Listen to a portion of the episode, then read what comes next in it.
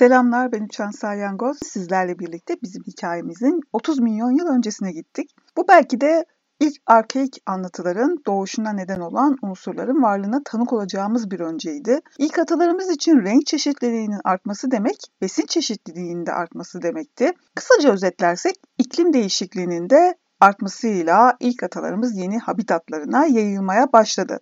Tüymay, Aurorin ve Güney maymunu yani bizim güzel Lucy'miz zamanın çarklarından tek tek geçtiler. Homo habilis ile birlikte taş alet yapımının ortaya çıkmasıyla başka önemli bir durum olan baş parmağımız evrimleşti. Bu defa Homo habilis'ten kalem kılıçtan keskin miras alan Homo ergas'ı dünyayı daha fazla fethetme dürtüsüne kapılarak sahnedeki yerini aldı ve 1.8 milyon yıl önce Turkana çocuğun ait olduğu Homo erectus türünden itibaren artık ilk atalarımız Afrika savanasında dik durmaya ve dik yürümeye başladı. Böylece Homo erectus'un beyni ortaya çıkardığı alet yapma teknolojisi tarafından şekillenmeye hazırdı. Ve son geldiğimiz süreçte Neandertaller ve Homo sapiens'in sanata olan katkısı gelişimimizi hızlandırdı. Northrop Ray başka bir bağlamda insanın kelimesi kaosumuzu düzenleyen güçtür derken Herbert Versin de dediği gibi insan yola daha yeni başlamıştı. Konumuza daha detaylı bakmadan önce 1955'te yayınlanan William Golding'in Mirasçılar adlı tarih öncesi bir kurgu eseri olan kitabına değinmek istiyorum. Golding daha çok Sineklerin Tanrısı kitabıyla tanınır. Mirasçılarda Golding'e göre Neandertallerin son kabilelerinden biri daha gelişmiş Homo sapiens tarafından yok edilirken şiddet olmadan bir insan topluluğunun yerini başka bir topluluğun alabileceğini düşünmek zordur der. Konusu 2. Dünya Savaşı sırasında geçse de taş çağı romanı olan mirasçılarda insanlık üzerine düşünümleri pek de yabana atmamak gerekli. Çünkü şu an geldiğimiz evrede baktığımızda insan şiddeti türünü çoğaltmak için büyüttü. Ve bu şiddet içinde insan robotu geliştirdi. Otomat da diyebiliriz biz buna. Yapay zeka da diyebiliriz. Ki robot gelişimlerine baktığımızda genelde askeri alanlarda ve hizmet sektöründe ön planda görünüyor. Bu biraz da doğa insanı var etti ve insan bu duruma noktayı bıraktı gibi bir durum iken robotların da ileride şiddeti kendilerine ilke edinmeyeceklerini nereden bilebiliriz? Belki de burada doğa ve robot en zararsız olandı. Ne dersiniz?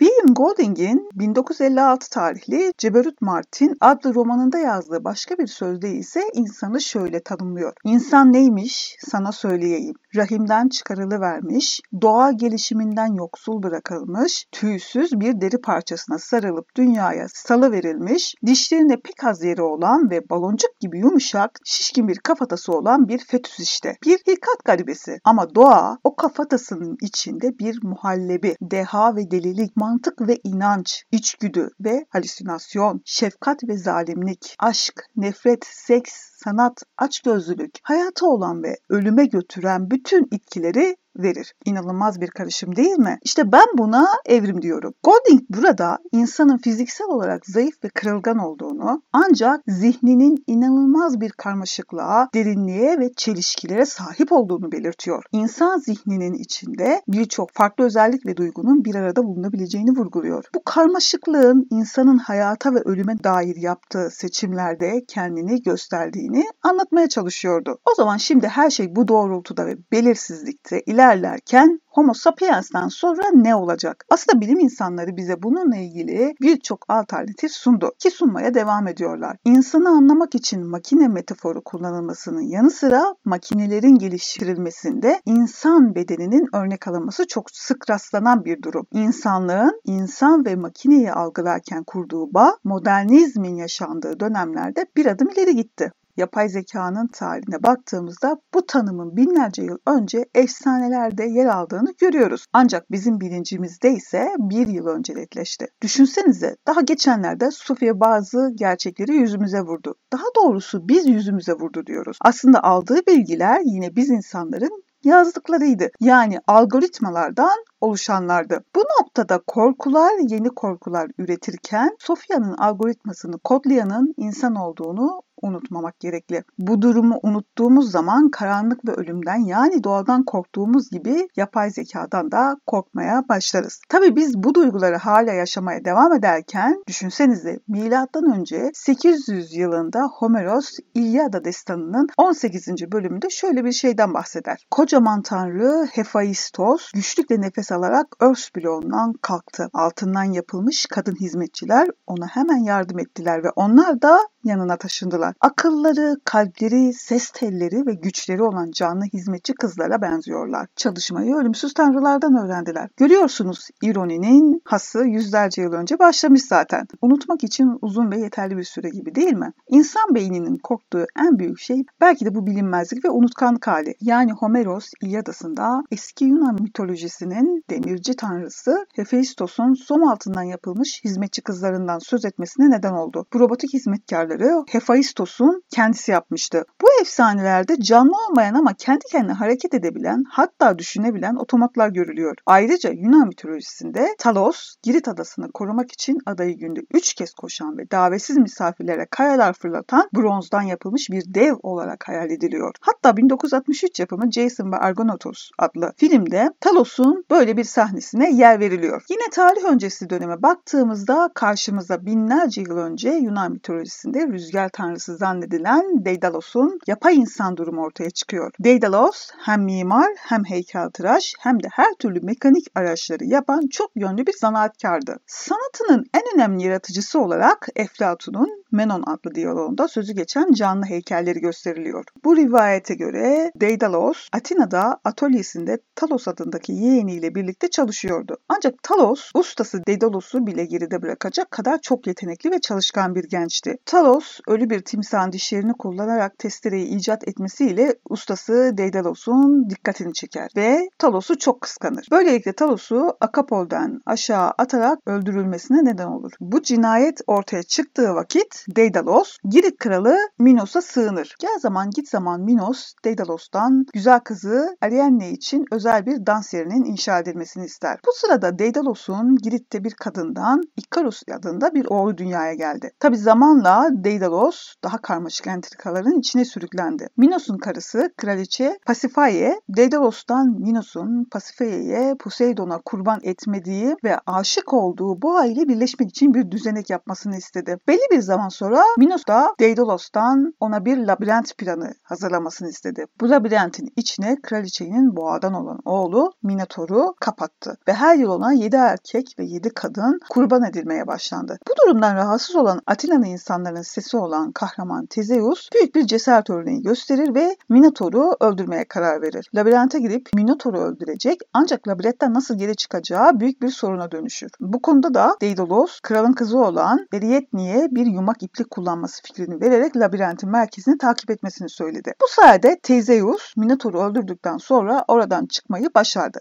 Tezeus'un başarısında Deidalos'un parmağı olduğunu öğrenen kral Minos, Deidalos ve oğlu Ikarus'u labirente mahkum etti. Bir süre sonra Deidalos'un aklında bal ve tüylerden tıpkı kuşlarda olduğu gibi kendilerine kanat yapma fikri geldi. Çünkü labirentten uçmak dışında başka türlü kaçamayacaklardı. Sonunda bu kanatları kullanarak labirentten kaçmayı başardılar. Ancak Deidalos Ikarus'a Girit üzerinde uçarken çok yükseğe çıkmaması gerektiğini ve güneşin tüyleri birbirine bağlayan bal mumlarını eritebileceğini tembihledi. Ancak uçma hissi Ikarus'u o kadar çok büyülemişti ki babasının uyarılarına kulak asmadı. Yükseldikçe yükseldi ve sonunda güneş tüylerini eritti. Ikarus artık uçamayarak denize düştü ve boğularak öldü. Burada dikkat çeken noktalardan biri de Ikarus'un hem doğanın hem de insanın kanunlarına meydan okumasıydı. Tabi aşağıdan bakanlara ise tanrıvari bir izlenim de sunuyordu. Mitolojik yönünü başka bir podcast'te konuşuruz elbet ama kas tüyünden bir otomat yapmak o dönem kimin aklına gelebilirdi değil mi?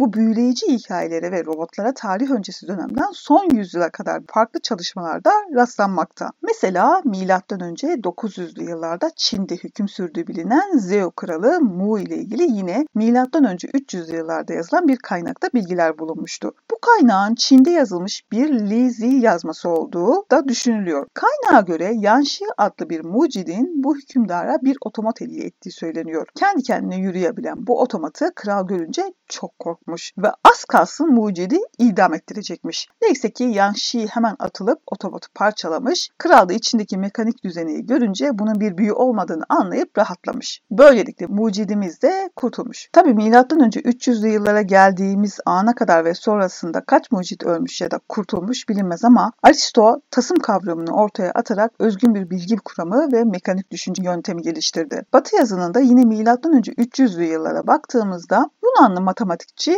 Arhitas tarafından buharla çalışan bir güvercin yapılmış olduğunu görürüz. Buna rağmen robotikle ilgili bilinen en eski yazılı kayıt Cezeri'ye ait. Yine antik Yunan'da M.Ö. 300 yıllarında yaşamış matematikçi Kdemisius çağını aşan pek çok çalışmalar yapmış ve yüzden fazla mekanik otomata tasarlamıştı. Onun çalışmaları Bizantiyonlu Filon ve İskenderiyeli Heron tarafından da devam ettirilmişti. Tabi milattan sonra 100 yıllarında yaşamış İskenderiyeli bir mühendis olan Heron'un otomatik olarak çalışan kalıpları buhar gücünden yararlanarak yaşama geçirdiği eski tarih kitaplarında yazılı. Bu arada şunu belirteyim. Robot sözcüğü bulunmadan çok önce bu tür icatlara otomata deniyordu. Antik Roma döneminde otomatlar büyük ölçüde oyuncak gibi ve eğlence amacıyla kullanılırdı. Yunan ve Roma döneminde geliştirilen modellere dayalı makineleri Bizans ve ardından Araplar hayata geçirip geliştirdi. Robotun ne olduğu konusunda birçok farklı tanım yapılabilse de kısaca canlılara benzeyen, işlevleri olan ve onlara özgü davranışlar sergileyebilen makineler olarak tanımlayabiliriz. Robotların Temel özelliklerini ise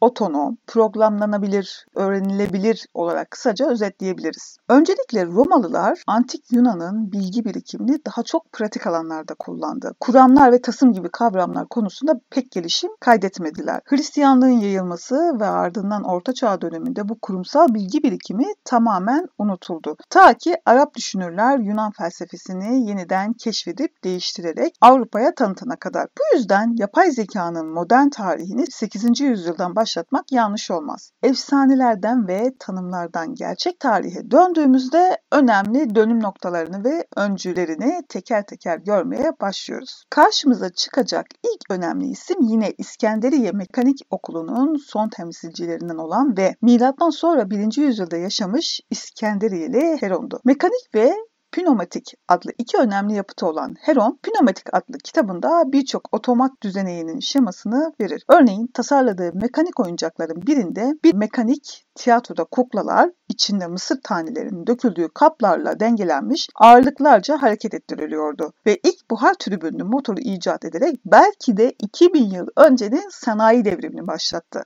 Sizleri bu defa milattan sonra 8. yüzyıla götürmek istiyorum. Milattan sonra 8. yüzyıla baktığımızda bugünkü Irak ve İran topraklarında yaşayan çok sayıda eser kaleme alan Cabir İbni Hayyan tekvin adını verdiği simya kuramını geliştirdi. Türkçesini söylemek gerekirse yaratılış ya da genesiz denilen kuramı geliştirdi. Bu teori insan eliyle canlı varlıklar yaratma fikrini ortaya koydu. Böylelikle İbni Hayyan kimyasal maddeleri sistematik olarak sınıflandıran ve bitkiler gibi organik malzemelerden amonyum klotrit gibi inorganik maddelerin elde edilmesini sağlayan süreçleri de ilk defa tanımlayan bilim insanıydı. Biraz daha ilerlediğimizde milattan sonra 820'de Bağdat'ta yaşayan Farslı düşünür Harezmi'yi görürüz. Harezmi'nin cebiri bağımsız bir disiplin olarak geliştirdiğini görüyoruz. Bu arada algoritma kelimesi de Harezmi'nin kendi isminin Latince söylenişinden ortaya çıktığını görüyoruz. Bunu da dipnot olarak bir kenara yazalım. Ve milattan sonra 840'da Bağdat'ta yaşayan Fars asıllı Banu Musa kardeşler programlanabilir müzik otomatları üretti. Müzik otomatları deyince aklıma hep 2016 yapımı bilim kurgu filmi Westworld dizisi geliyor.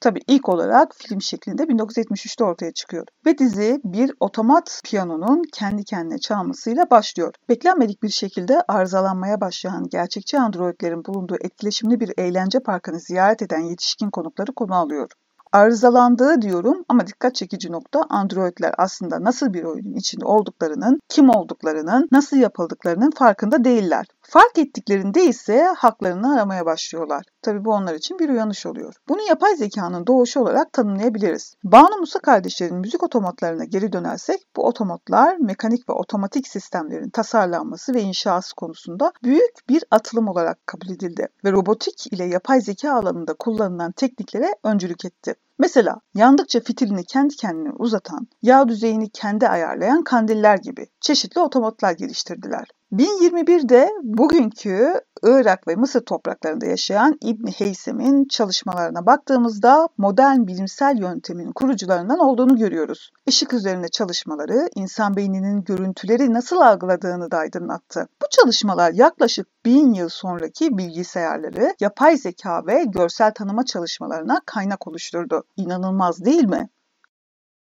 İnanılmazı yaşayan diğer önemli biri de 1206'da bugünkü Diyarbakır'da Artuklu Türklerinin hüküm sürdüğü yıllarda yaşayan bir Arap bilgininin tasarımlarıydı. Geleceğin robotlarına doğru giden yolculuğumuzda mutlaka uğranılası duraklardan biri gibi gözüküyor.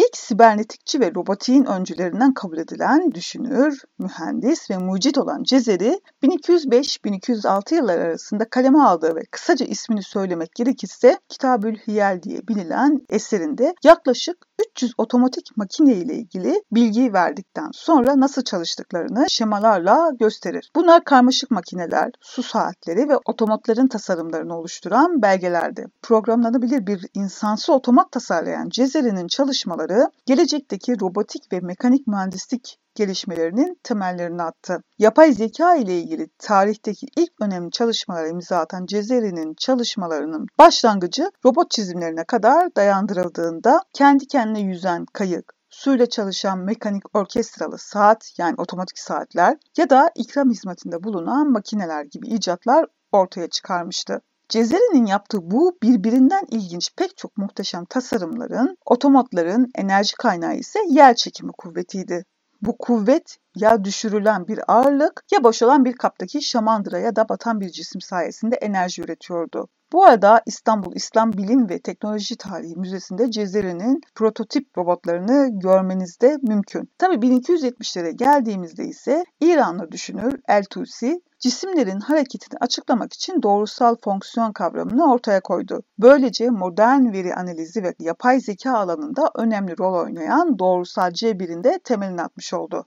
Biz bunu matematik ve fizik derslerinden çok zor bir konu olduğu için gayet iyi biliyoruz. 1300'lere doğru geldiğimizde de Arap hekim İbni El Nefis tıp araştırmalarında bilimsel yöntem ve veri analizi kullanarak kanıta dayalı tıp ve sistematik veri toplamının temellerini attı. Tabi bu gibi tasarımlara Orta Çağ ve sonrasında bilim ve teknolojinin rotasına bağlı olarak daha çok Avrupa'da rastlıyoruz. Bunun nedeni Doğu'nun bütün zenginliklerinin Haçlı seferleriyle birlikte batıya taşınması. Dolayısıyla da bu hazine ilk başta Avrupa'daki günümüzde emperyalist olarak tanımlanan ülkelerin kurulmasını ve güçlenmesini sağladı. Ki onlardaki hazine ile daha sonra yine emperyalist olan ABD kuruldu. Tabii tüm bu değişim ve dönüşümün arasında 1595'te Osmanlı'ya bakacak olursak Osmanlı gökbilimcisi ve düşünürü olan Takiyüddin'in astronomik hesaplamalar için kullanılan analog bir bilgisayar olarak tanımlayabilecek mekanik bir saat geliştirdiğini görürüz. Takiyüddin daha önce Banu Musa kardeşlerin ve Cezeri'nin saatlerini ele alırken incelediği geometri mekanik ilişkisini başarıyla çözümledi. Geliştirdiği analog hesaplama kavramı modern bilgi işlem sistemlerinin gelişmesine de katkıda bulundu.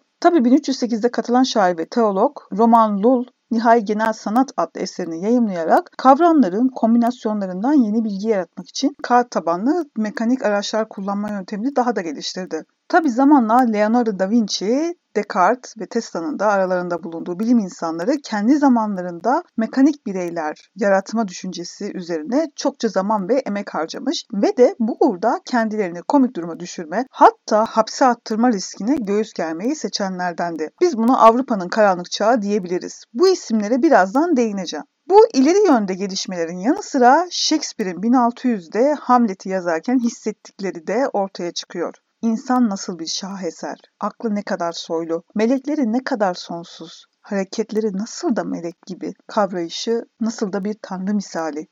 Dediği sözü mitolojinin getirdiklerinde bizlere sunuyor. Evet, Hamlet hala Kopernik öncesi bir evrene hitap ediyordu. Yukarıda asılan görkemli semadan bahsediyordu. Düşünsenize 1600'deki insanların çoğu doğa filozoflarından çok rahipler ve cadılar yüzünden telaşa düşüyordu. Gerçi o zamanlar bu üç arasındaki sınırlar genelde belirsizdi. Shakespeare'in Hamlet'inin biten ortaçağ düşüncelerini bu kadar ısrarlı sürdürmesi oldukça trajik. Ya da yaratılan ironinin etrafında dönen bir Shakespeare mi var? Düşünsenize tanrıların dünyasında icatlar ve ölümler arasında ince bir çizgide ilerlemek inanılmaz bir şekilde zorken Yapay zekaya ait ilk veri başlangıçta biraz değindiğim gibi Yunanlı mühendis ve matematikçi Kdemisius'un çalışmalarını geliştirerek bunun üzerine farklı kitaplar yazan Heron'a aitti. Böylelikle adını çalışabilen robotları ilk kez betimleyen harika mühendis olarak tarih sayfasına yazdırmayı başardı. Heron'un çalışmalarını Yunan teknolojisinin nedenli başarılı olduğunu gözler önüne seren Antikitera düzeni izler. Zira bu düzenek birbirine bağlı çarklar yoluyla veri işleyen ilk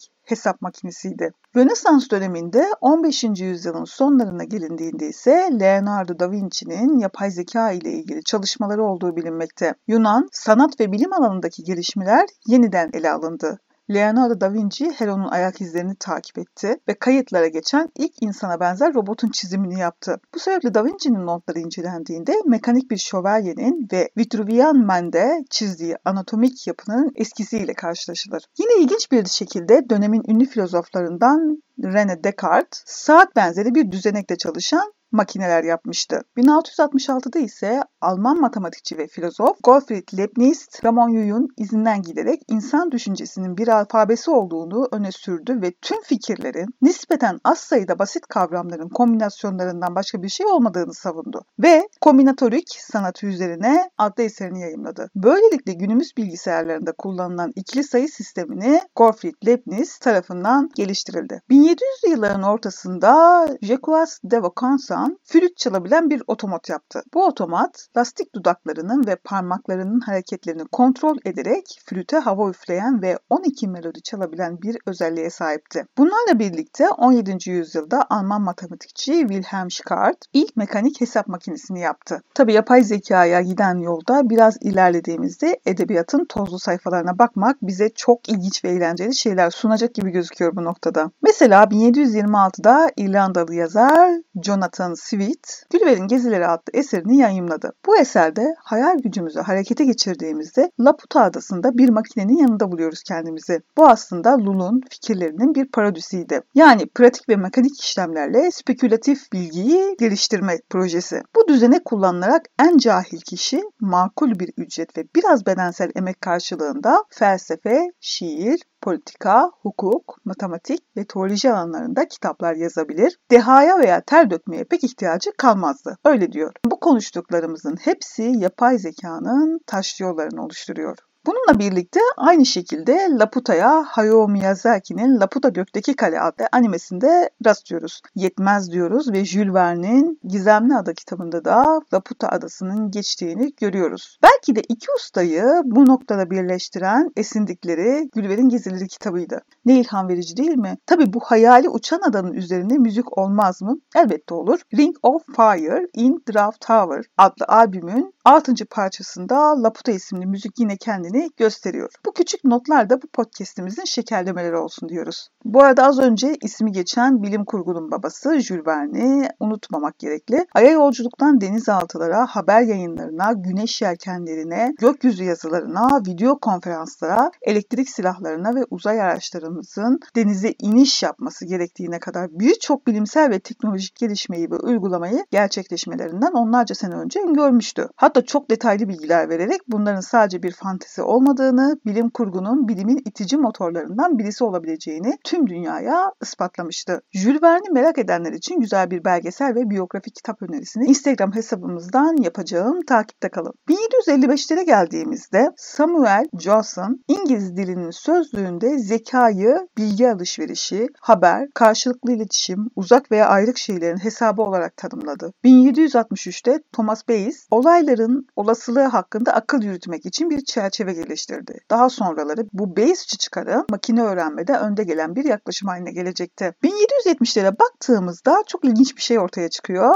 Satranç oynayan Türk adlı otomatı görürüz. Yapım aşaması 1969'da başlayıp 6 ay içinde biten ve 1770'te ilk kez Viyana'da İmparatoriçe Maria Teresa için sergilenen otomatlardan biri de Baron von Kempelen tarafından yapılan satranç oynayan adamdı. Bu otomat akça ağaçtan ve üzerine satranç tahtası çizilmiş tekerlekli bir kabinet önünde oturan bıyıklı, sarıklı ve pelerinli bir Türk figüründen oluşuyordu. Birçok defa Viyana ve Moskova fuarlarında da sergilenmişti. Hatta ünlü yazar Edgar Allan Poe, otomat hakkında yazdığı Melzer'in Satrancı adlı tanıtım yazısında mekanik Türk'ü şöyle tasvir ediyordu. Oyunu kazanmadan önce kafasını bir zafer edasıyla sallıyor. Kendini beğenmiş bakışlarıyla etrafa göz gezdirdikten sonra sol kolunu her zamankinden daha geriye çekiyor ve parmaklarını bir süre dinlendiriyor. Tabi satranç oynayan Türk adlı otomat 1809 yılında Napolyon'la satranç oynama şerefini de ulaşmıştı.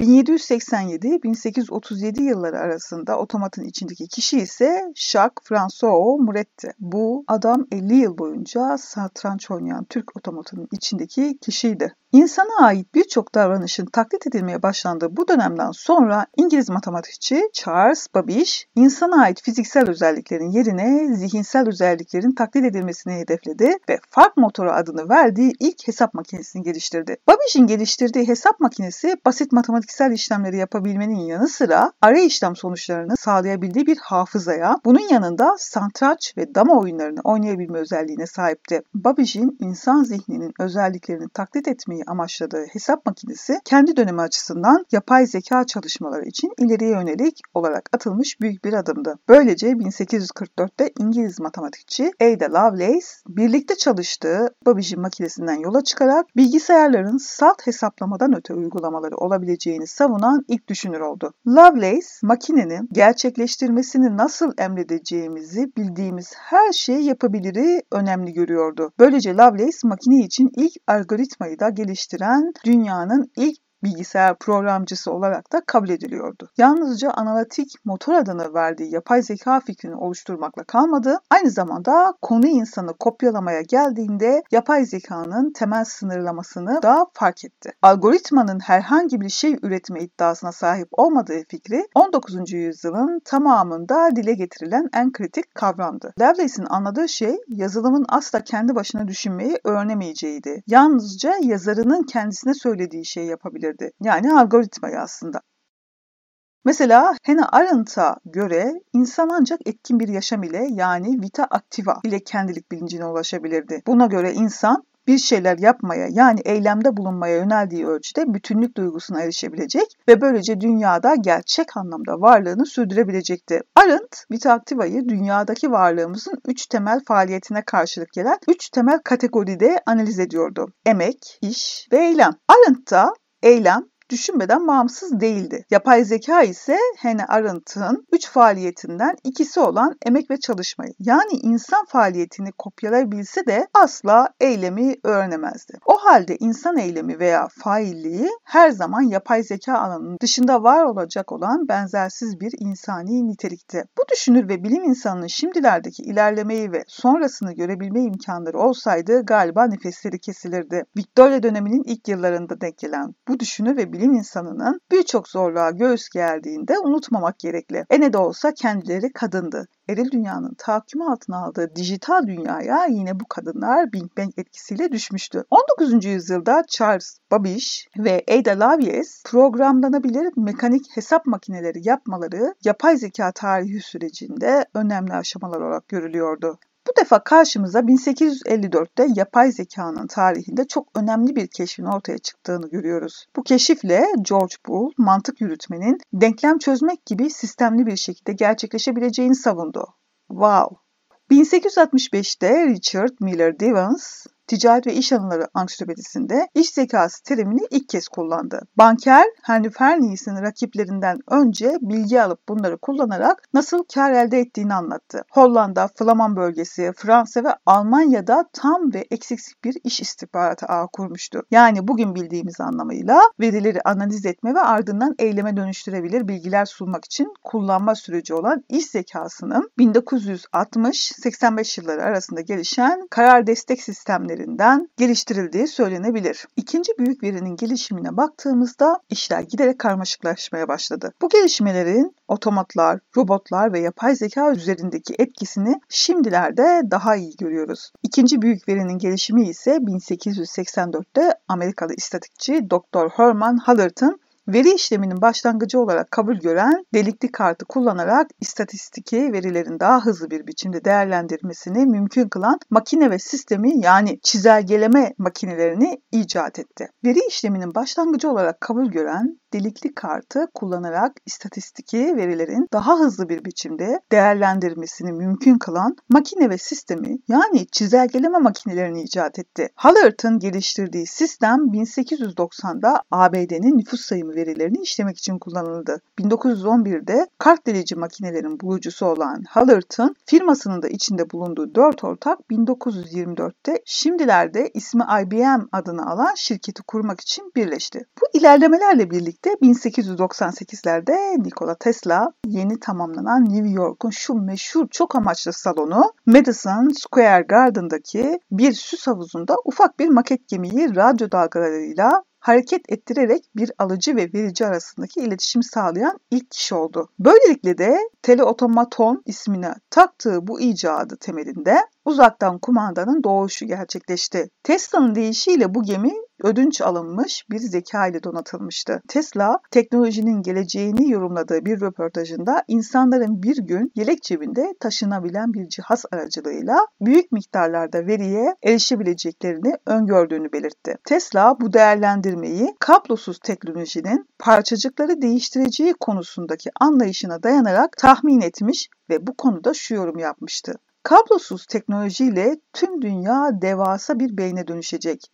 ve mesafeden bağımsız olarak birbirimizle anında iletişim kurabileceğiz. Tesla'nın öngörüleri yapay zeka yolunun yapımında güzel ve renkli taşlardan biri gibi duruyor. Bunlarla birlikte hızla 1905'e geldiğimizde ise insan zekası üzerine önemli çalışmalar Binet ve Simon'un ilk zeka testini geliştirmesiyle başladı. Paris'te okula başlayacak çocukların sınıflara yerleştirilmesi için Fransa Eğitim Bakanlığı tarafından başlatılan proje kapsamında Binet ve Simon tarafından geliştirilen zeka testi büyük yankı uyandırdı ve geliştirildikten kısa bir süre sonra İngilizce sürümü hazırlanarak Amerika'daki okullarda kullanılmaya başlandı. 1910 yılında Belçikalı avukatlar Paul Edrat ve Henry Lafontaine dünyadaki tüm bilgileri kendi evrensel ondalık sınıflandırmasına göre sınıflandırma amacıyla Mandanium'u kurdu. Mandanium 19. ve 20. yüzyılın başlarında başlatılan büyük bir bilgi sınıflandırma ve erişim projesiydi. Başlangıç Başlangıçta 1910'daki Brüksel'deki Dünya Fuarı'nda bir ütopik şehir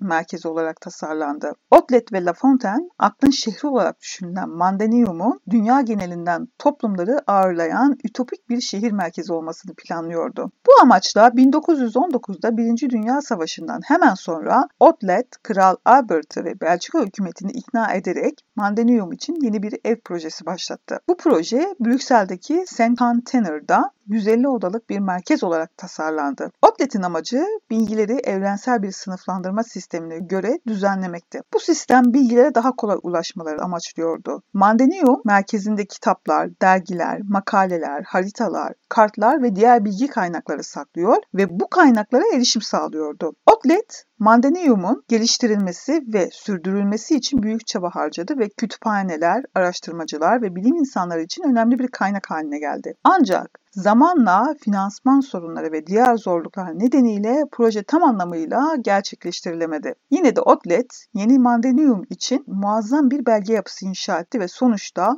12 milyon dizin kartının bulunduğu bir sistem oluşturdu. Günümüzde Mandanium Belçika'da bir kültürel miras olarak kabul edilmekte. Evet, 1914'lere geldiğimizde İspanyol mühendis Leonardo Torres y Quevedo insan müdahalesi olmadan şah ve kale karşısında oyun sonunu oynayabilen ilk satranç yapay zekasını sergiledi. 1920'lerde Wilhelm Lenz ve Ernst Ising İlk tekrarlayan sinir ağları modelini yani RNN'i tasarladı. Beyindeki nöronları taklit eden bu RNN öğrenme yeteneğine sahip değildi. Ama Sonic Amari 1972'de RNN'i öğrenebilen bir model haline getirdi. RNN gelecek yıllarda konuşma, tanıma ve dil işleme tekniklerinde merkezi rol oynayacaktı ve ortaya ilham verici sonuçlar çıkaracaktı. Evet, yapay zeka görüldüğü gibi pek de kolay bir şekilde evrimleşmemiş ve uzun bir yoldan şu anki durumuna kadar geldi. Haftaya yapay zekanın edebiyata etkisi üzerinden ilginç gelişmelere doğru ilerleyeceğiz. O zaman güneş yelkenlerinizi şarj etmeyi unutmayın. Çünkü güzel bir serüvene çıktık.